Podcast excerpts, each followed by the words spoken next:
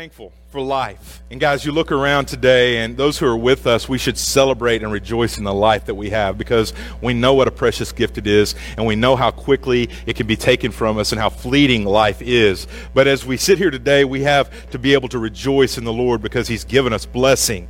And it was these almost 2,000 years ago uh, if you think about when Christ died, and, and it's, it's uh, debated whether it was 33 AD, and we won't get into those specific year dates uh, today, but if you think about this being the year 2021, almost 2,000 years ago, regardless of whether it was 30 um, AD, 33 AD, 35 AD. There's, there's arguments there, but we know that Jesus walked into the city, or he didn't even walk, he, he rode on the colt of a donkey, on a foal into the city. This borrowed foal that had not been ridden before. And uh, Jesus comes into the city, and he's not on a white stallion, he's not on this magnificent beast uh, people are probably looking for. And, you know, there's probably some disappointment in people's eyes as they see Jesus riding into the city on this meager little animal, all right? And I, I, think that over these next few days, people would continue to be disappointed because Jesus wasn't matching their expectations. Um, he was matching God's expectations step for step, stride for stride, breath for breath, but the people were looking for something different. And I think even these 2,000 years later, a lot of people are still looking for Jesus to be something different, to be embracing and accepting of all things that we do, even sinful things. They want Jesus to put his stamp of approval on our sinful lives and tell us that he's just love and no judgment, nothing else is going to happen, that people are looking for Jesus to be one who uh, embraces them even though they've turned away from him. And it takes two to embrace. Uh, Jesus is still right there and he hasn't changed, he hasn't moved. But a lot of people, as we progress in this society, are turning further and further and further away from the Lord. And their lives are marked with misery, with confusion, with heartache, with pain, with brokenness, and they have no source of solace that we as believers have. And so it is continuously our job to keep reminding people of Jesus. This is the same message that's been preached for thousands of years and will continue to proclaim it that there is peace, that there is forgiveness, that there is life in Christ alone, and that He loves you. And people still need to hear that, guys. It was because of what Jesus chose to do that we are forgiven of all the times that we have traded Jesus for something that I think in moments we think is better for us. We talked about Adam and Eve taking of the fruit. They thought the fruit was better for them than God was. We talked about Judas uh, betraying the Lord. He thought that the silver and the, the money that he would accumulate was better for him than Jesus. And a lot of times in our lives, if we're really honest before the Lord, we choose other things over God. And yet, Jesus chose to die so that those choices could be forgiven and still reconcile us to the Lord. This is the good news of the cross. The gospel means good news. And so it's not all bad. What Jesus is doing this week from a human perspective seems tragic, and it is that he would have to die for sin. But that when we look at it, He chose to die for sin, and He chose to redeem us and restore us unto God. We look at, say, this is good news for us. Instead of being a slave to our sinful desires, our decisions, and even our sin nature, which we're born with, we get freedom from them. Jesus chose death so that we could be forgiven and free, to live not only with God in this life, but to live with Him and in His presence for all eternity. You know, we think about people um, there are lots of you in here that I would describe as this, but the people who are uh, different, okay, and I mean this in the best way possible. People who put others before themselves. They exude a loving kindness. There's a there's a, a light that seems to just shine from them. They're the people that you're drawn to, that you want to be around, and those people are just selfless, and they make everyone around them and everything around them just a little bit better and brighter. And Jesus was such a man. People were just flocking to him. But it's amazing how quickly and fickle people can be that they would turn on him in such an instant. To Jesus, serving was never beneath him. Instead, it was a blessing and an honor. And as we look at this, I know we, we can't be each day in service this week, but we can still worship this way. On Friday of this week, Jesus would be hanging on the cross. His greatest act of service to you and I, to mankind, so that he could take our place. He could take our pain. He could take our sin. He could take the death that we deserve in serving us and be a replacement so that God would be pleased. And then it doesn't take a crucified death for us, it takes a simple act of faith where we believe. What a God we serve. And these disciples that were with Jesus had lived with him for three, a little over three years. They had watched Jesus heal the sick, they had seen him raise the dead, perform miracles, and he even fed thousands. He stooped to serve those that others had shunned. And I think about the people that are shunned in our worlds today, in our world today, and I think how often do I neglect those people? How often do you? And Jesus would pursue them. And it's such a marked difference in our lives. These disciples that were with Jesus were eyewitnesses to his acts of leadership and compassion. They knew him not just as a meek man, but as a bold man. And yet, on their last evening together, on Thursday evening of this week, they were unprepared for the depth of grace and humility with which he would serve them. And I want to talk just a little bit about Jesus washing feet because I, will probably allude to this a lot more than I even will the cross this week because we're so accustomed to hearing messages on the cross, and not that it's not the most important thing, it is, and, and then comes the resurrection. But I want to talk about service because Jesus' is weak, as he knew he was going to die, as his hour was coming, he just kept stooping and kept serving and kept giving and kept loving. And guys, that's the picture for us, even to the ends of our lives. And so we come to John 13. John 13 as a whole will record for us uh, the Last Supper. And near the end of the meal, the disciples were stunned when Jesus would stand up he would wrap a towel around his waist. He would pour water into a basin, into a bowl. He would kneel before them and begin washing their feet. I don't know if you've ever been a part of a foot washing service. Maybe you have. I don't know if you've ever been the one sitting in the chair who would have your feet washed, but I have. And it is a very big feeling of unworthiness. You don't want somebody to touch your feet maybe for other reasons than a lack of humility. But you feel like they shouldn't do that. They shouldn't have to kneel before you. Some people do feel that others should kneel before them. We're not talking about those type of people. But we're talking about the ones who sit in the chair and someone asks if they may serve them by washing their feet. What an act of abject humility, that you submit and surrender to having that done. And obviously, some of the disciples weren't okay with this, but Jesus wanted it. He wanted it for them. And there's such great lessons in this. It was an outrageous act. Surely the King of Kings and the Lord of Lords should not be doing such a lowly task. In fact, washing of feet was reserved for the lowest of servants and even slaves in that day. And yet, Christ would display such humble, holy servant leadership in this moment. I, I, wonder sometimes, guys, if we're not missing the greatest blessings of God because we're so unwilling to humble ourselves to such a position of servitude. John 13, 1. Jesus is speaking to his disciples, uh, speaking to how he, much he loved his disciples. Look at John 13, 1. It was now just before the Passover feast, and Jesus knew that his hour had come to depart this world and return to the Father. Having loved his own who were with him in the world, he loved them to the very end. And guys, I'll tell you this to the very end of your life, that's the promise of Christ, that he will love you to the very, very end. Jesus was proving beyond a shadow of a doubt that he hadn't come to be served, that he came to serve. He'd even go so far that evening as to wash the feet of the one who would betray him. If you knew somebody was going to betray you, how would you respond to them? You probably wouldn't let them sit at the table with you. You wouldn't share your meal with them. You wouldn't pray for them. You wouldn't be kind to them. And you definitely wouldn't stoop down to wash their feet in such an act of submission. But Jesus did this. And it's amazing to behold what a humble servant he was. It's that humility that held him to the cross in submission to the Father's will so that we could be saved. There's a promise of assurance in John 13 for us as believers that we don't want to miss.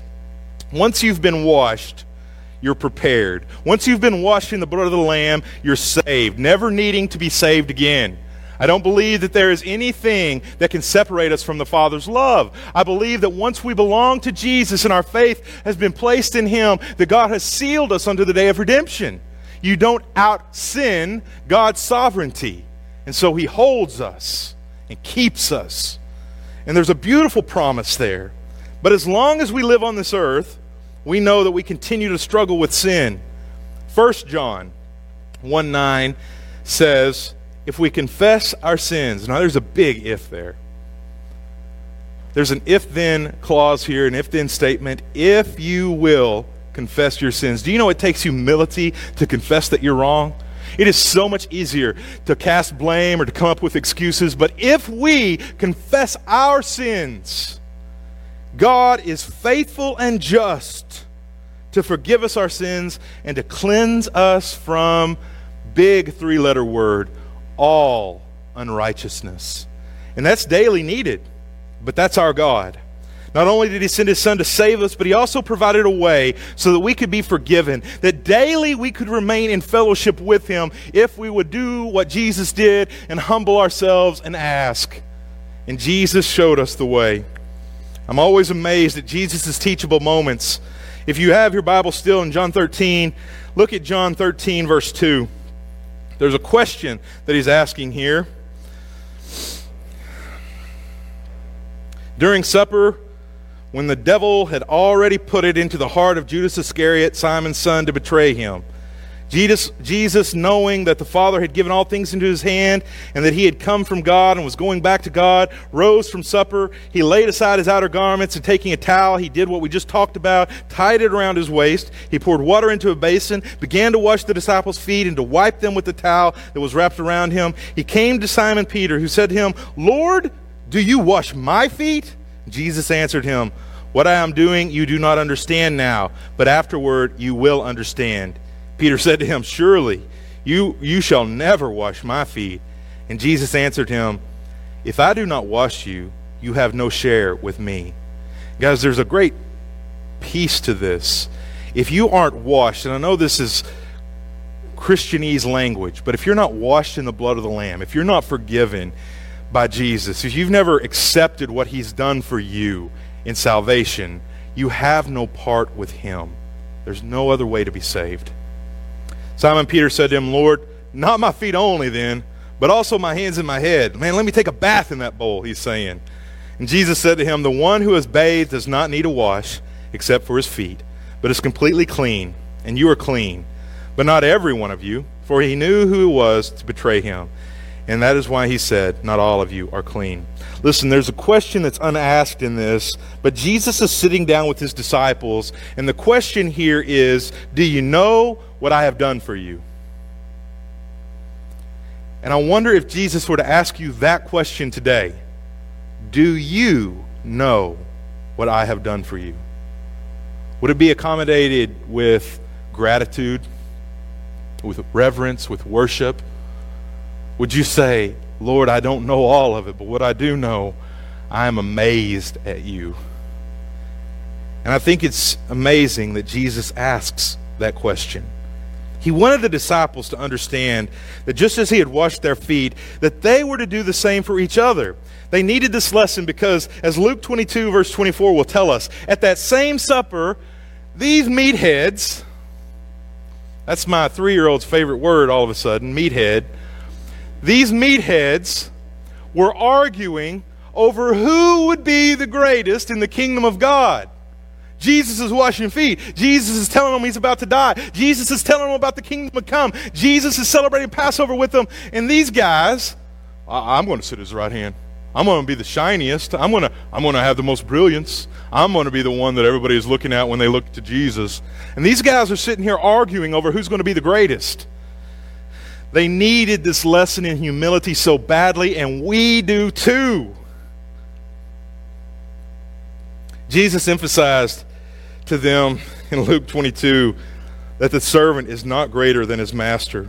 He was teaching the disciples both this act of service and the lesson of having a servant's heart, and they're not the same.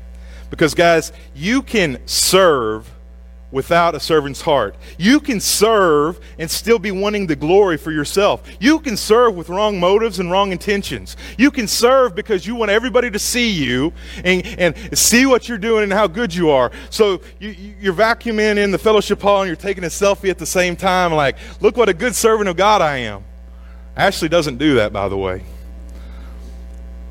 Servants don't do it for the recognition or applause or the approval of men.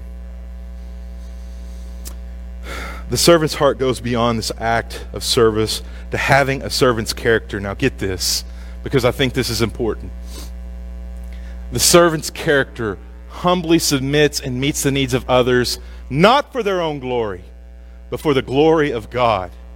So that if you are the biggest giver in this church, if you are the biggest servant in this church, if you're the greatest evangelist in this church, or the best teacher in this church, or the best administrator, or the greatest chairperson of any committee that we have, it's not for you to get glory and honor, and it's not for me. I had the high task and the holy privilege of sit, standing up here and being a face that is seen. My goodness, guys, if I don't do this for the glory of God, I lose all the glory that I would have tried to accumulate for myself. And you will too. It has to be for him. It was Pastor Rick Warren. I thought it was C.S. Lewis that had said this quote, but it's directly attributable to Pastor Rick Warren. He said, This is true humility, not thinking less of ourselves, but thinking of ourselves less.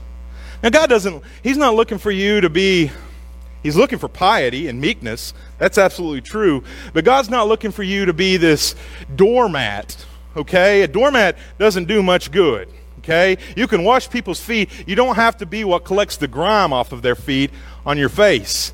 But God's also looking for people who will stand up. Uh, my brother in law, Sonny, uh, showed me a picture of a shirt yesterday that said, Make men men again. You know what? Make the church the church again. Make Christ holy again. Let Christians and believers be the ones who are unashamed of Jesus and tell the world about him. But, guys, we often must think of ourselves less because I think in my own prayers how often I begin with, God bless me, God help me, God take care of me, God give me. And there's nothing wrong with those prayers. But where the error comes in is when I'm not also saying, God bless Dale. God, encourage Kathy. God, take care of Ben. God, uh, give energy and life to Reagan or whomever it is, there has to be intercession involved. If prayer is just for you, you're missing the point of prayer. Jesus proved this. And so, not thinking less of ourselves, but thinking of ourselves less. And here's the idea that Jesus is teaching these disciples here. Those who want to be great in God's sight allow themselves to be less in the sight of men. We're setting an example of and a picture of Christ for the world to see. The best way to be understood or to understand humble service is by example. People can hear you say it all the time. I, used to sit under a preacher that would always tell people, uh, I did all of these things this week, and I, I, prayed for the, the waitress at Cracker Barrel, and I, I did this, and I did this, and I did this, and I'm sitting there like, good for you, man. Like, but what, what's left to give glory to God for? And, and, I'm scared to do that sometimes because we want to say, hey, listen, I am contributing. We want people to know that, but at what cost, at what point is it all about us? And so, Jesus is leading by example. His actions were more important even than his words were. He was modeling for us what to do. And one of the greatest virtues that you and I as Christians can grow and develop in our lives is that of a servant's heart. Because listen, guys, if you have a servant's heart, that's born out of a servant's character, the natural response is to serve. And it has to come from within. You don't just keep serving and, and eventually have it all right. It has to start in here to spread out to here and to your feet. And so uh, you've probably heard this idea before. Uh, this is my, my, my, uh, I, my quote or how to say it collect moments and memories and not things. I'm not going to lie, I want to collect a whole lot of guns. I want to collect a whole lot of ammunition. I want to collect a whole lot of junk. Uh, I, I want to collect books and, and, and baseball cards, and I want to collect, if I could, I would collect sports cars and trucks and Jeeps, and I want to collect stuff. Why? Because it's fun, it makes you feel good.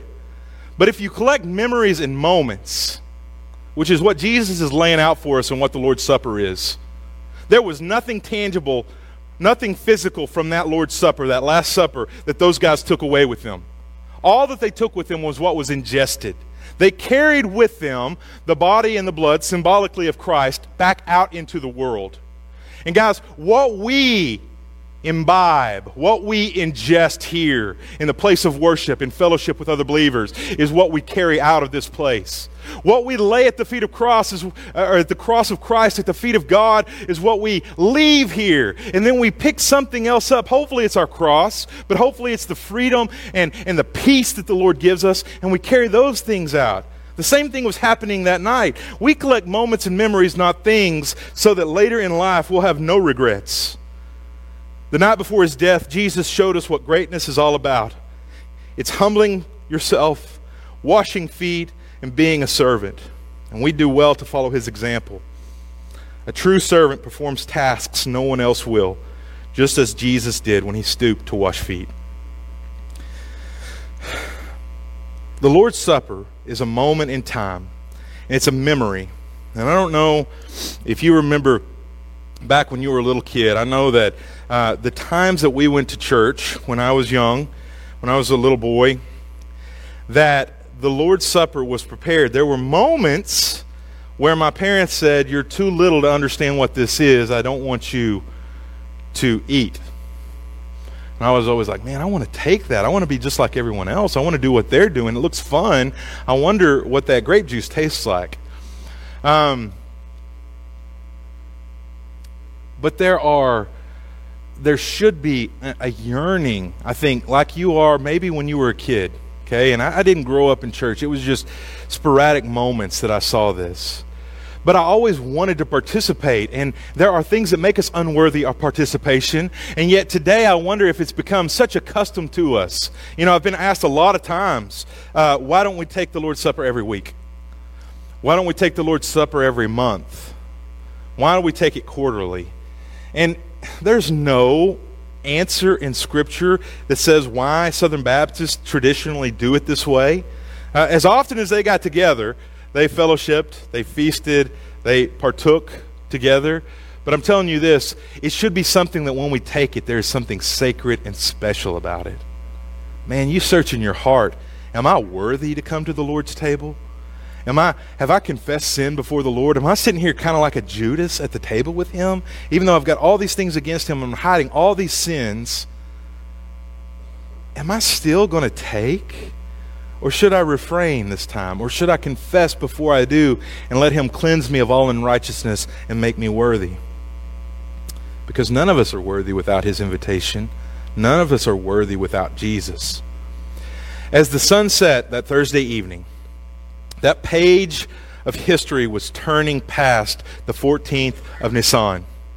And Jesus gathered his 12 disciples in an upper room in Jerusalem for this meal that would be made to remember. Throughout the evening, Jesus was teaching them. He was loving on them, man. He was fellowshipping with them. He was shoulder to shoulder with them. They weren't sitting at a table.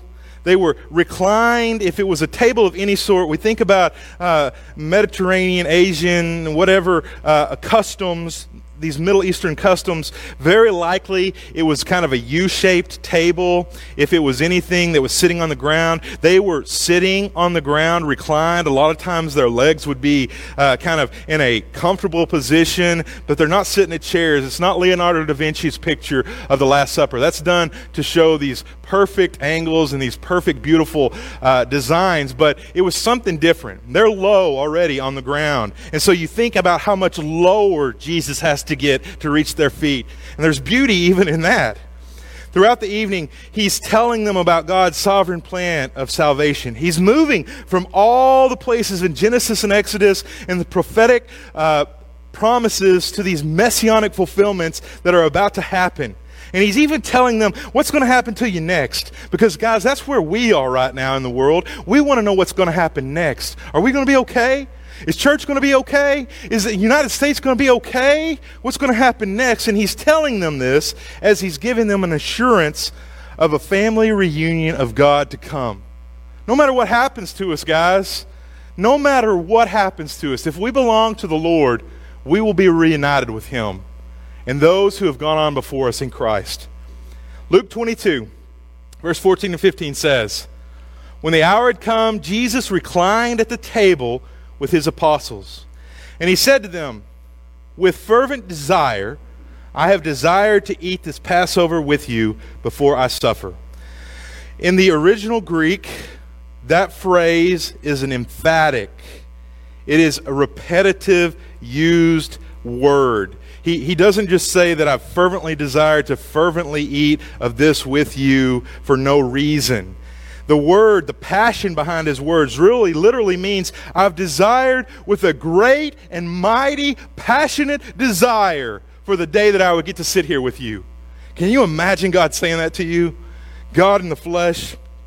Even though this would not be the first time that Jesus had foretold these men of his suffering, his passion, coupled with this reminder, should have been raising eyebrows as to there is great magnitude in this moment. Let's, let's shut up. Let's stop talking about who's going to be greatest. Let's listen. Let's hang on his words. Matthew 26, 26. And as they were eating, Jesus took bread and blessed it and broke it and gave it to the disciples. And he said, Take, partake, eat. This is my body. Guys, this was the portion of the supper where, uh, don't miss this, the roasted lamb, that lamb in Exodus that was sacrificed, whose blood was painted on the doorpost, that lamb would have been cooked oftentimes with bitter herbs. And at this portion of the, the meal, as Jesus is saying this, the lamb is brought to the table and served to them. Sitting among them, Jesus was representing the Passover lamb that was foreshadowed all the way back in Exodus 12. Can you imagine the Lamb of God, the holy, perfect, unblemished Lamb that would take away the sins of the world? As that Lamb is symbolically laid on that table, it's, it's physically laid on that table, the symbolism that is held, the depth and breadth of meaning that's held in what they're doing there. And they're fixing to eat of it, to partake of it. They watched Jesus as he took the bread, as he gave thanks to his Father for it, as he broke it and as he gave it to each one of them. Now, understand this that it's no thing to be taken lightly to be invited to someone's table. Um, you're not usually going to invite the people over to lunch that you don't like, right? Doesn't mean if you don't get invited to somebody's table they don't like you, but you don't usually invite the people that annoy you and disturb you over to share a meal with you. Because even now, as in back in that day and age, people invited you to sup with them, to fellowship with them, because it's an act of friendship. It's a, it's a meaning of shared trust. And so, if he's inviting you to the table, it means he's giving you himself. Now, years and years of taking this unleavened bread would have taught all of those people there the urgency of the Exodus let me tell you guys, what was the Exodus? What's so important about unleavened bread? It doesn't have even take the time to have the, the yeast, uh, the leaven given into it so that it will rise. They're, they're already dressed when they're eating the meal because at any given moment, should they be called away by God, they're ready to pack up and leave and follow and go. And today it's still real for us in this moment, we realize the transitory nature of life, that it's fickle, that it's fleeting, that it could be over at any moment. And should the Lord call us to go, we pick up and go. Even if it's uncomfortable, even if we have to leave our home and our possessions behind, we follow Him at any cost. And so, not only was the gravity of that situation being unfolded before them, and I think every Jew that partook of the Passover always thought of that during this meal, but now Jesus is teaching them the greater significance. The disciples have realized and recognized Jesus' next words as unusual. They're out of the ordinary. It happens in Luke 22 19. He said, This is my body, which is given for you. Now, understand something. Um, our Catholic brothers and sisters um, practice a practice called transubstantiation big theological word for saying that as we partake, it becomes the literal flesh and the literal blood of Jesus. And guys, we don't we don't believe that. We believe that if I take it and I eat it, it's still the wafer, the unleavened wafer. If I take and I drink it, it's still the cup of the vine. It doesn't change magically into his flesh and blood. It remains symbolic of the ordinance for which we have called it. And so Jesus, they're sitting there seeing, they hear him say this, and they see his unbroken physical body before them. They would have understood this, I believe with my whole heart, to be a Hebraic metaphor. And, and, and in so doing, it's, there's no miraculous changing of the bread to become his body, literally or in any other way. Jesus wasn't peeling pieces of his flesh to give to people. He was saying, Take, eat. This is, this is of, this is as. Jesus gave the bread, and he said, Do this in remembrance of me. And that was symbolic of his death that was about to happen for their sins. The disciples couldn't yet get it in their head, and this would be hard for us too, I think. They couldn't get it in their head that uh, they were beholding their king as the sacrificial lamb. If we read these words too quickly, when Jesus says, Take, eat, this is my body given for you, given for you. Man, we read that so quickly every time. But if we read it too quickly, we pass over the depth of meaning. We miss the weight of redemption. He's giving himself for you. We pass over the eternal plan that's always been promised since the fall of Adam and Eve. We, we pass over the proclamation that no matter what, He's the sacrifice, and God in us, Jesus, is securing and procuring and prolonging our lives. Passover, as the disciples knew it, had just changed forever. Now, these next few I want to highlight because we've got some, some slides up here, and this is where we're, we're drawing to a close. With this meal finished, there had already been a couple of cups. Uh, we won't walk through all that's involved in a Seder meal. If you ever get to partake of a Seder meal, do so because you'll see how long it is uh, you'll see how uh, meaningful it is. There's rich symbolism in this. But here at the end, Jesus takes the third cup, and in this meal, it's called the cup of blessing. And usually, this cup would represent or symbolize the blood of an animal that had been sacrificed. But here, Jesus says, now, Luke 22 20, this cup is the new covenant in my blood. Now, again, he doesn't literally pour out his blood into the cup, but this is what he's saying. Jesus is using the cup to symbolize the shedding of his blood for the forgiveness of sins, Matthew 26, 28, poured out for many, Mark 14, 24, poured out for you, Luke 22, 20. There's some power in that promise. Now, we understand this that all have sinned and fallen short of the glory of God, including each of us here and sin separates us from our holy God, who has deemed in Hebrews 9:22, without the shedding of blood there is no remission of sin. So sacrifice has to be bloody and it has to be costly. And we don't like it that way, but this is what God gave us. And He said, I'm going to spend my all. Jesus said, I, am giving my all, my very last, my very self, so that you can have this. So, to reconcile us to God, Jesus offered His blood as the final sacrifice. And what that would do is it would take that old covenant, the law that was given uh, underneath uh, the uh, which we read throughout the whole entire Old Testament that was written in stone. And he would replace it with this promised new covenant that would be written on the hearts of his children. We would be sealed and filled with the Holy Spirit, and he's writing it upon our hearts. And so, what's happening here?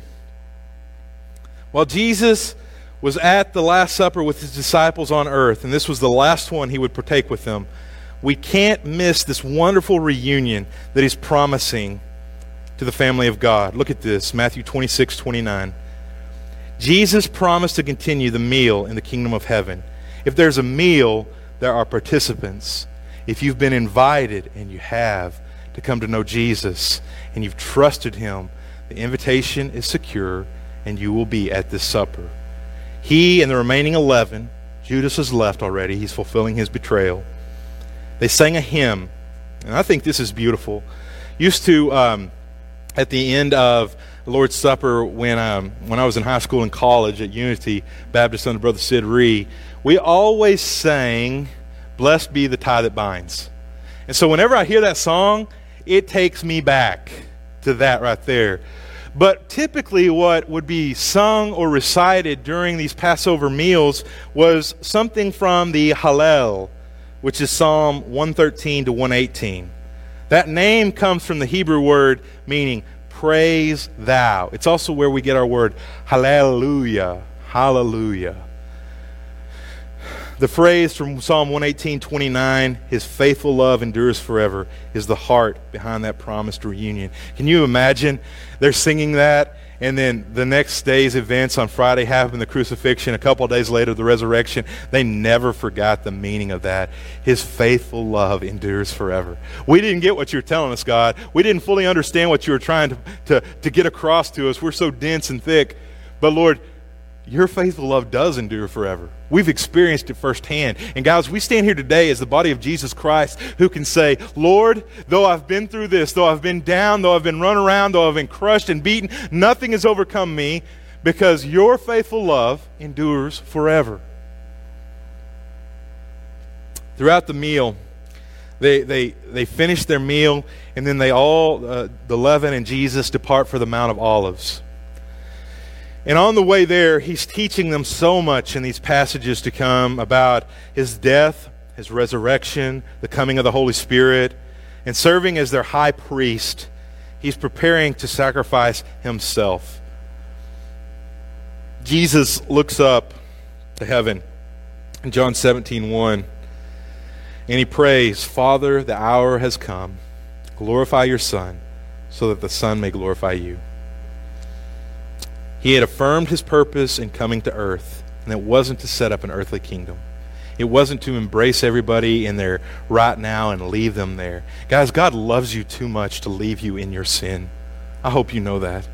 The world wants Jesus to embrace their sin and be an ecumenical God that allows anything to pass and anything goes, and sin is pushed aside because nobody's really a sinner if his love is bigger than that, and that you'll accept me as I am. But, guys, I tell you this every one of us were born into this world with a sin nature.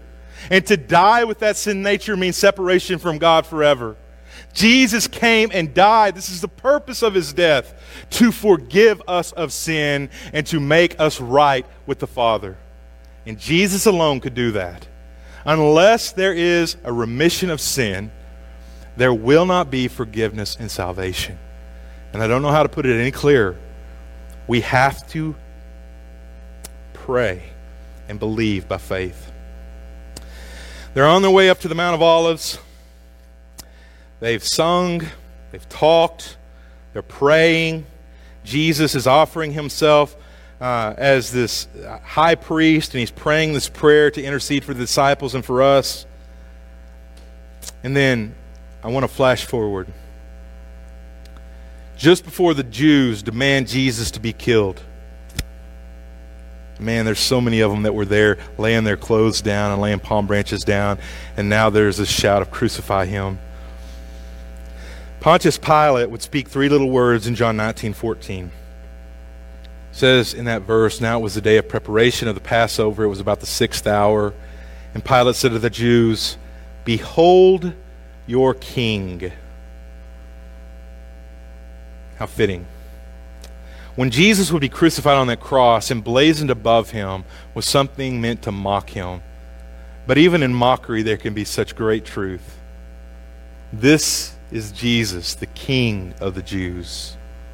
Stripped naked, beaten beyond recognition, wholly exhausted. And people look upon him and say, pathetic. What a waste. We see him now as the fraud that he is. But if you look differently and you understand, you've heard what he said and you see and you believe, and there's spirit understanding. Everything that he's done, Everything that he said has come to fruition. There's fulfillment in this, there's depth. And you're shaken, even as the one who stood there with a hammer in his hand at the foot of the cross and had helped nail Jesus there would say, Surely this was the Son of God. Can you imagine? People missed it, some people saw. Still today in this world, people miss him, and some will see and believe.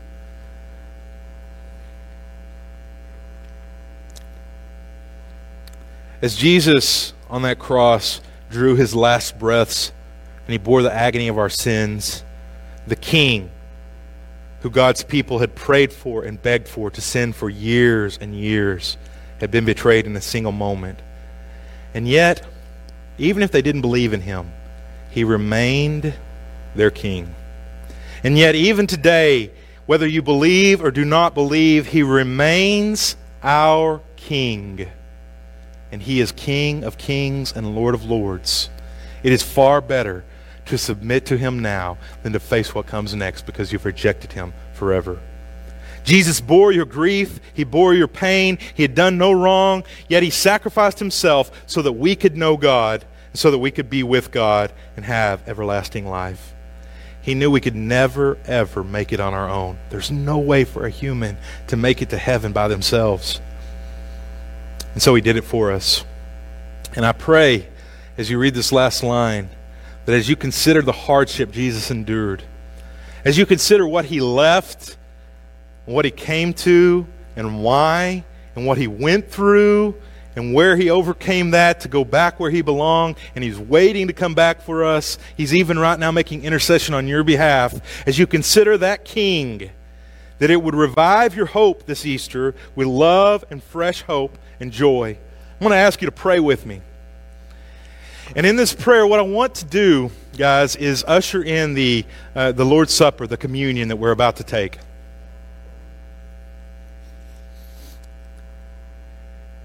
And there's a place in 1 Corinthians where Paul is talking. And it's 1 uh, Corinthians chapter 11. And there's a place in here as we're praying. I, I just want to read this to you. Keep, keep your, your posture of uh, humility before the Lord. And Paul says, Whoever eats the bread or drinks the cup of the Lord in an unworthy manner will be guilty concerning the body and the blood of the Lord. Therefore, let a person examine himself, and so eat of the bread and drink of the cup. For anyone who eats and drinks without discerning the body eats and drinks judgment on themselves.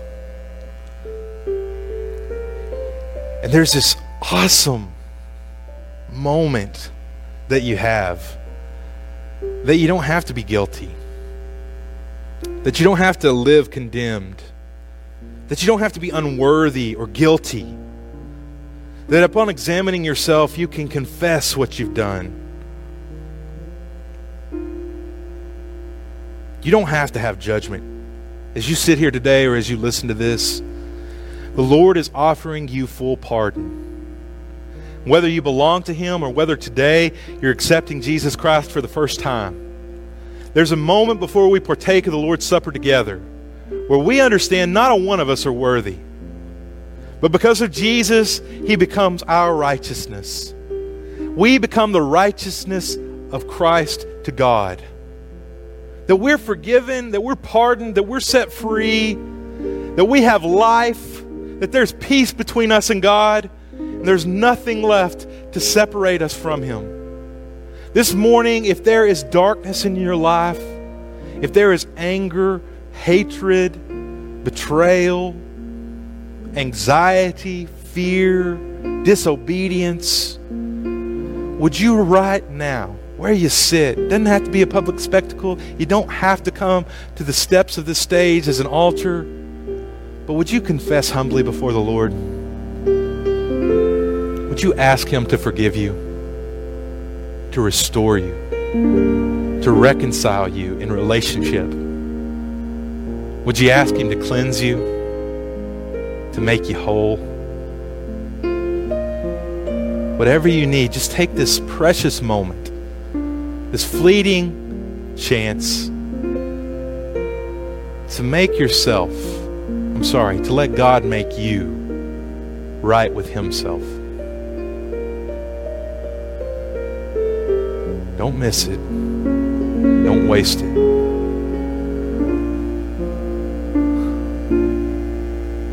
Jesus is speaking, do you understand what I have done for you?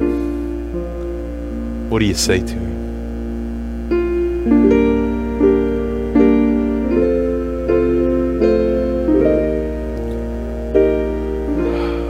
Heavenly Father, Lord, we're your people today.